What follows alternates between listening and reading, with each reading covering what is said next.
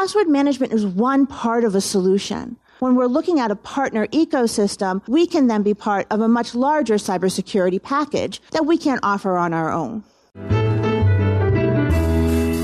Welcome to SaaS Connect, the SaaS Partnership Podcast, brought to you by the Cloud Software Association. Thank you, as always, to our podcast producers, Content Allies. They help B2B companies like you launch revenue generating podcasts. They'll schedule interviews, produce the podcast, and promote it. Check them out at contentallies.com. Thank you guys so much for joining us. So today we're really going to be focusing on the first half is talking to you a little bit about the behind the scenes journey of LastPass, a very hot startup and now a very hot part of LogMeIn. We're going to give you some of the things that worked very well, and then some of the things that we really struggled with. And a little bit about where we are now and how partnerships are so critical to our strategy moving forward. And then what we're going to do is move, talk to Harvey and Harvey is going to really focus on in a large company like LogMeIn with more than 3,000 employees.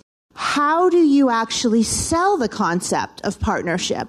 And why is it important to be able to successfully partner with a company like LogMeIn? So before I get started, while I'm going to focus on LastPass, the world's best password manager. LogMeIn itself is a company of 3,000 employees, a billion dollars in revenue. We're divided into three different business units. The one where I focus my product marketing skills on is our identity and access unit. So there we're very focused around cybersecurity for the SMB. We also have two other business units that you might be interested in. One is customer engagement and support, focuses on things like web chat, being able to create a 360 degree view of your customer. And then our last biggest one, which is communications and collaboration and features our GoTo line of products. But enough about everybody else. Let's talk about the LastPass journey. So I want you guys to think about this. We're coming up on our 10 year anniversary of LastPass, but let's look at 2007 versus 2017 and see the differences. So in 2007, the first iPhone was released. And now 217 million iPhones were sold in 2017 alone. Also in 2007, according to a Microsoft study, people had about 25 passwords per person. In our most recent study across personal and business, people have 191 passwords. So you can really see how devices have changed and people's passwords have changed. Now, in 2007, what was LastPass thinking of? Growth. It was all about how can this company acquire users. And there were a few key tenets that differentiated it from the path. First was cloud only any kind of password manager that was around, and there were only a couple at that time, were still on your desktop. So there was a cloud only tenant. To make things even more challenging, there was a security tenant. So our founder already knew that cloud would go nowhere without security. The other tenant was build fast, ship fast. And when I was talking to some of the co-founders and the original employees when working on this, they actually did say that oftentimes they were using their customers for betas. And I think for a startup, small company moving forward, that's fine. But that is one of the challenges we've had to face integrating it into LogMeIn.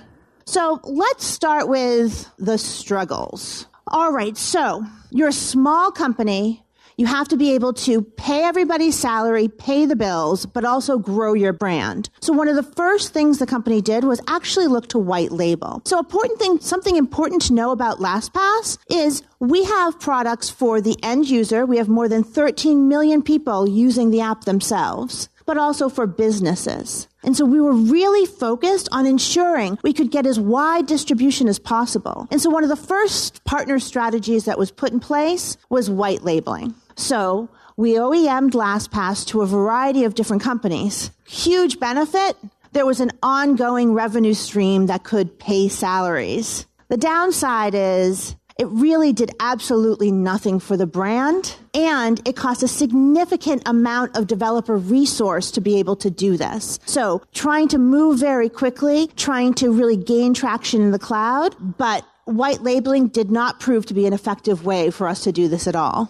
One of the other challenges that we've really struggled with was the paywall and pricing in general. So with LastPass, the original paywall was you could use it on any device, but you could not use it on mobile. And then you had to pay to use it on mobile. Now we knew that that would probably falsely increase our premium sales but it was really the closest that we could get to something that could hold up. Later on, as we decided that we were really focused on acquiring users versus revenue once they became part of LogMeIn, we moved that paywall. It became the first solution that could run on all devices.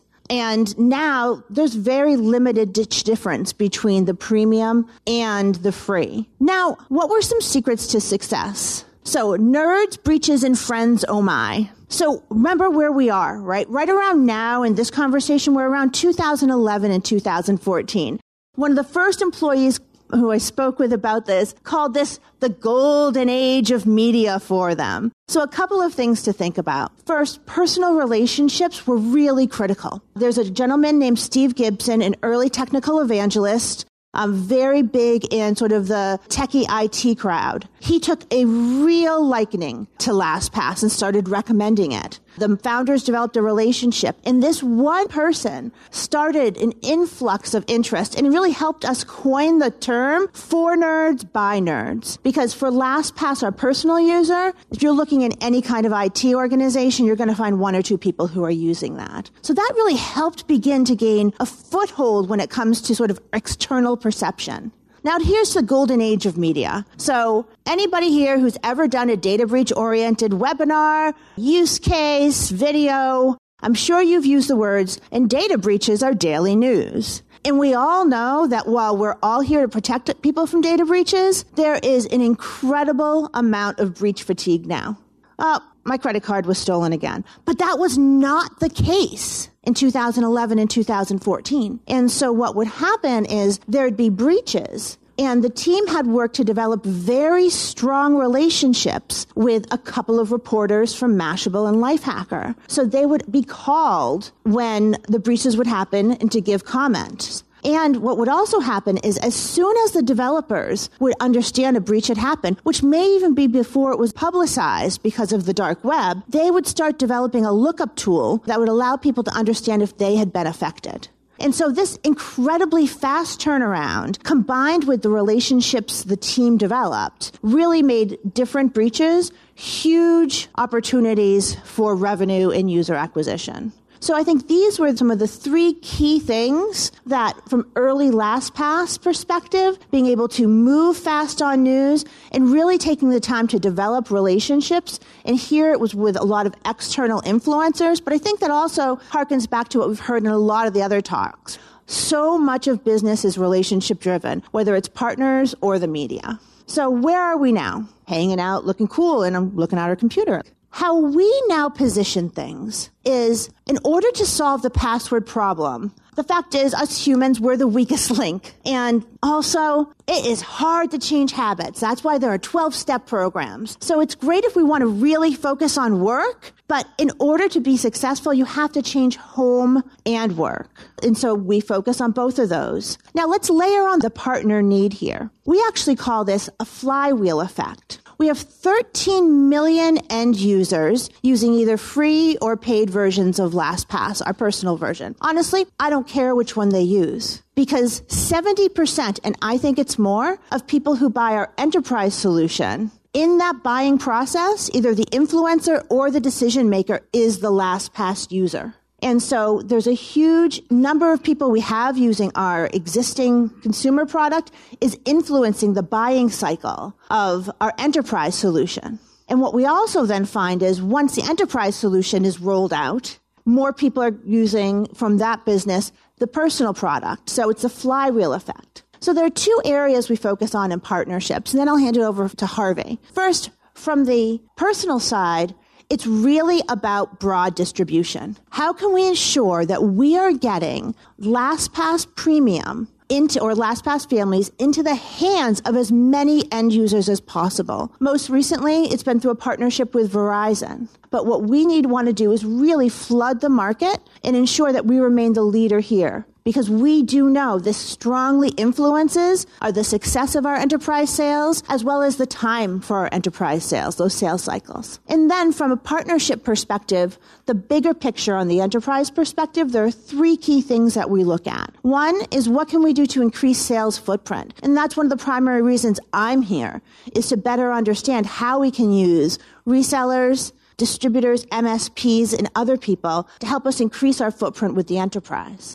Also, the solution sell. Password management is one part of a solution. When we're looking at a partner ecosystem, we can then be part of a much larger cybersecurity package that we can't offer on our own. And then third, technical integrations. So we've also recently made announcements with integrations with OneLogin and Okta to really show that we work with a variety of different solutions out there. So when it comes to our partner program and how we're moving forward, it really is in these two broad areas. I'm going to hand it over to Harvey, who's going to talk about how you can sell your partner program internally.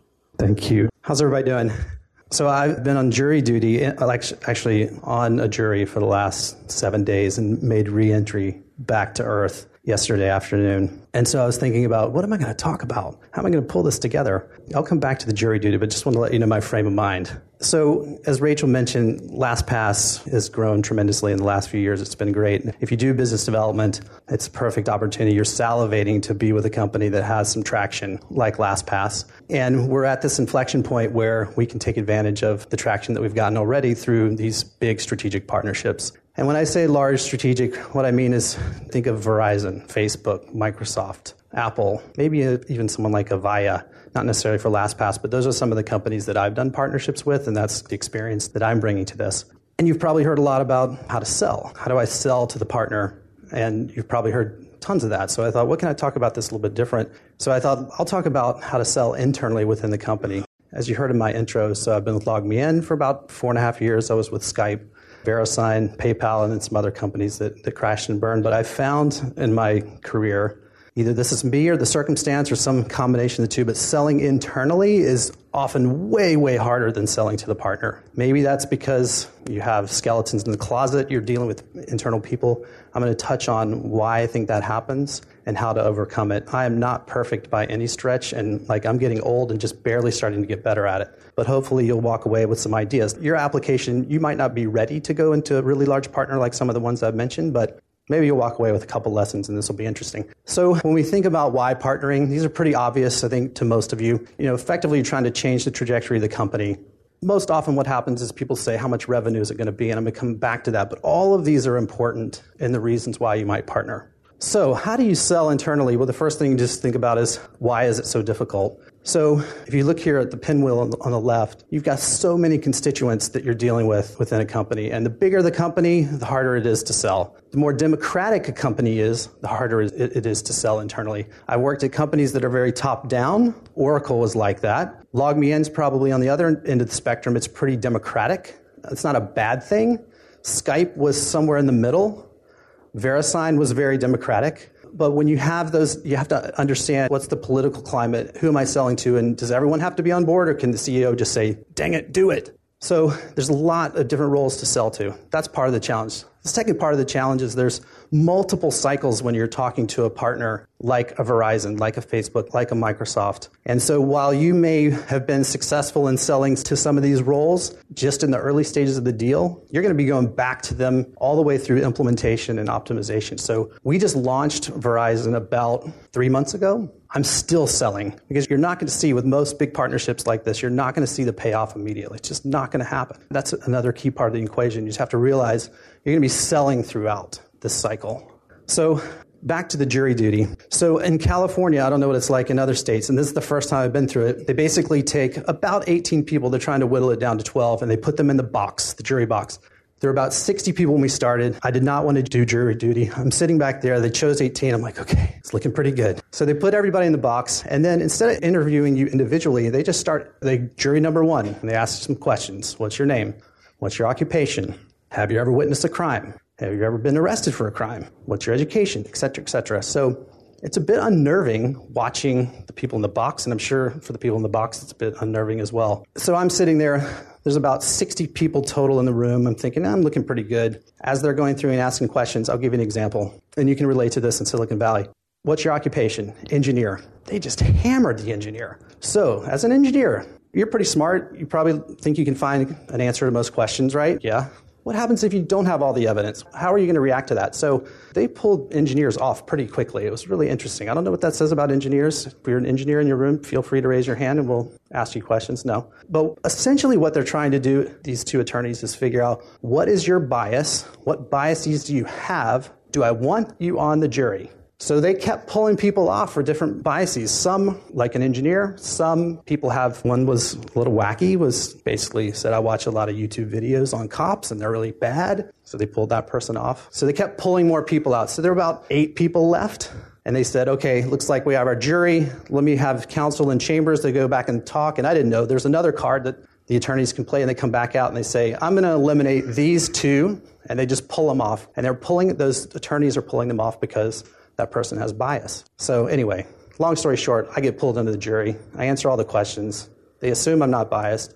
I think I'm a pretty good juror. But I walked away from that kind of learning an important lesson about obviously how the jury process works, how the selection process works. But like immediately, as I was thinking about what am I going to talk about today, I started putting the two together. And the reality is, I'm like an attorney trying to choose the right jury to sell to internally, but I don't have the ability to just take someone and say, I'm pulling that person out because I don't like their bias. I have to deal with all those biases. So I guess the message here is if you're selling internally, and I think I did a lot of this naturally, but now having gone through this, like I'm sure that I'll be more methodical. You have to think about what people's biases are going into the process of selling internally. There's role bias. So I have that first quote protect the company. The finance team, the legal team, they're brutal in the contract phase. They're trying to protect the company.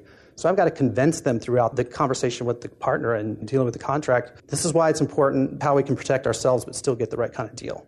Every role has a different bias, and you've got to think about what those biases are as you're working through it. And then there's individual bias. If you do business development, most of the time you're beg, borrowing, stealing, and asking someone to do something that is not their job. So you're going to get individual bias. I have too much on my plate. I don't have any experience partnering. When I was at Skype, we were partnering with Facebook. It was our biggest competitor. Pretty much every person said, Why the heck would we partner with Facebook? But there are reasons, and you have to be able to explain those reasons, and you have to understand their bias and be prepared for it. There's one other bias, by the way, which is usually if you're doing business development and you're talking to someone, they're like, What is it you do again? What is your name? Harvey? Really? So, this would be my pitch to you, which is also the pitch to use internally. Is how do you address these biases? The first is that you need to explain the partner journey. What I mean by that is when I was at Skype, I worked with this guy, Scott Miller. Maybe you've heard his name, but he was great. He said over and over again, like when you talk to people internally, you have to tell them the whole story. You can't just go in and say, hey, we got to do this because of this and this and be done. You've got to take them through the journey. Why are we doing this now? What is it going to yield later? Why is it important to our company over the long haul? And you've got to be prepared to do it again and again. And I haven't done a great job of this, frankly, but I will do a better job because I'm telling you you should. The second is be prepared for the role in individual bias. I've talked about that. Paint a realistic picture. You know, most of these partnerships do not succeed. That is the reality. So you have to be clear. Here's what happens if it goes well. Here's what happens if it doesn't go well. Understand the risks. Just be realistic. Be human with people. I guarantee it will backfire if you just oversell. Just be realistic. And lastly, elaborate on, I just said the relevant levers. As I mentioned earlier, there are many reasons why you do a partnership or put a partnership in place. What happens most often, I find, and this is true at the last four or five companies, is the first thing that someone says when I'm talking about partnership is, how much revenue is it? And what I've gotten better at doing is saying, I will answer that question, but you're going to have to sit and listen to me explain these other categories and why they're important as well back to the jury analogy, and when we went through the process of listening to the case, and the prosecutor is telling us how to think about all the evidence, she says, you need to think about the totality of the evidence in, in, your considerations. And the same is true here. When you're explaining to someone why you should do a partnership, you need to tell them, you need to think about the totality of the reasons why we do a partnership. And you shouldn't latch on to just one thing. Yes, it's easy to say it's revenue put a revenue number in place and try and hit it. But there's all these other reasons that you may be doing a partnership. I've done partnerships that fit all of those. Verizon does, for example. I've done partnerships that fit just one of those. And it was still a good reason to do it. And it still paid off for that reason. So again, when someone te- asks you, why are we doing this? You have to be patient sit them down, ask them to be patient, and explain the entirety of the opportunity for them and each of the components. It's important that they understand the totality of the opportunity. It'll help you as well down the road when you go through the different phases of that partnership. So I haven't given you much about LastPass, but this is all very fresh because I've just been through it with Verizon. The thing I would say about Verizon, again, I think most people, including me, assume if you're working with a telco, it must be incredibly painful. And actually, it's been quite a delight. And I'm not just pulling one over on you.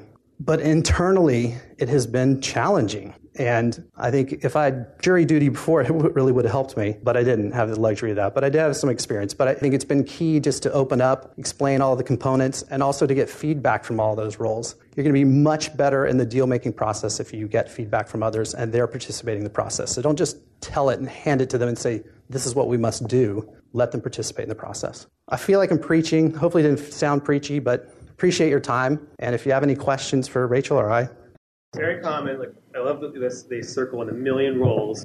So the partnership manager has to talk to a million different roles in the company, which means you have to be an expert in a million different roles of the company. Now, no one starts knowing everything about every function in the company. We're experienced people. For someone who's starting off from partnerships, how do you think they should learn about how legal works, product works, marketing, sales? They got to learn them all. What do you think they should do?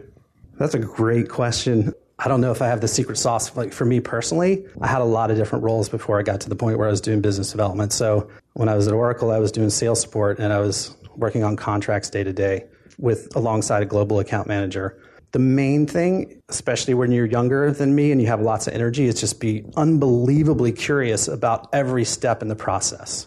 If the attorney is helping you, ask them, why did you say that? Why do you want the contract to go this way? If you're talking to the finance team and you're talking like a, about revenue recognition, like dive in. You're right, there's so, so much to learn. I was a product manager for a while. That's a great track to go into business development. I wasn't very good at product management, but it helped me be better at business development because you understand all the different roles across the company and all the different functions. Thank you very Thanks. much, Harvey. Rachel. If you like this and want more great insights on software partnerships, you've got to rate, like, and subscribe. And join us at thecloudsoftwareassociation.com. Thank you, as always, to our podcast producers, Content Allies. They help B2B companies like you launch revenue generating podcasts. They'll schedule interviews, produce the podcast, and promote it. Check them out at contentallies.com. We'll see you on the next episode.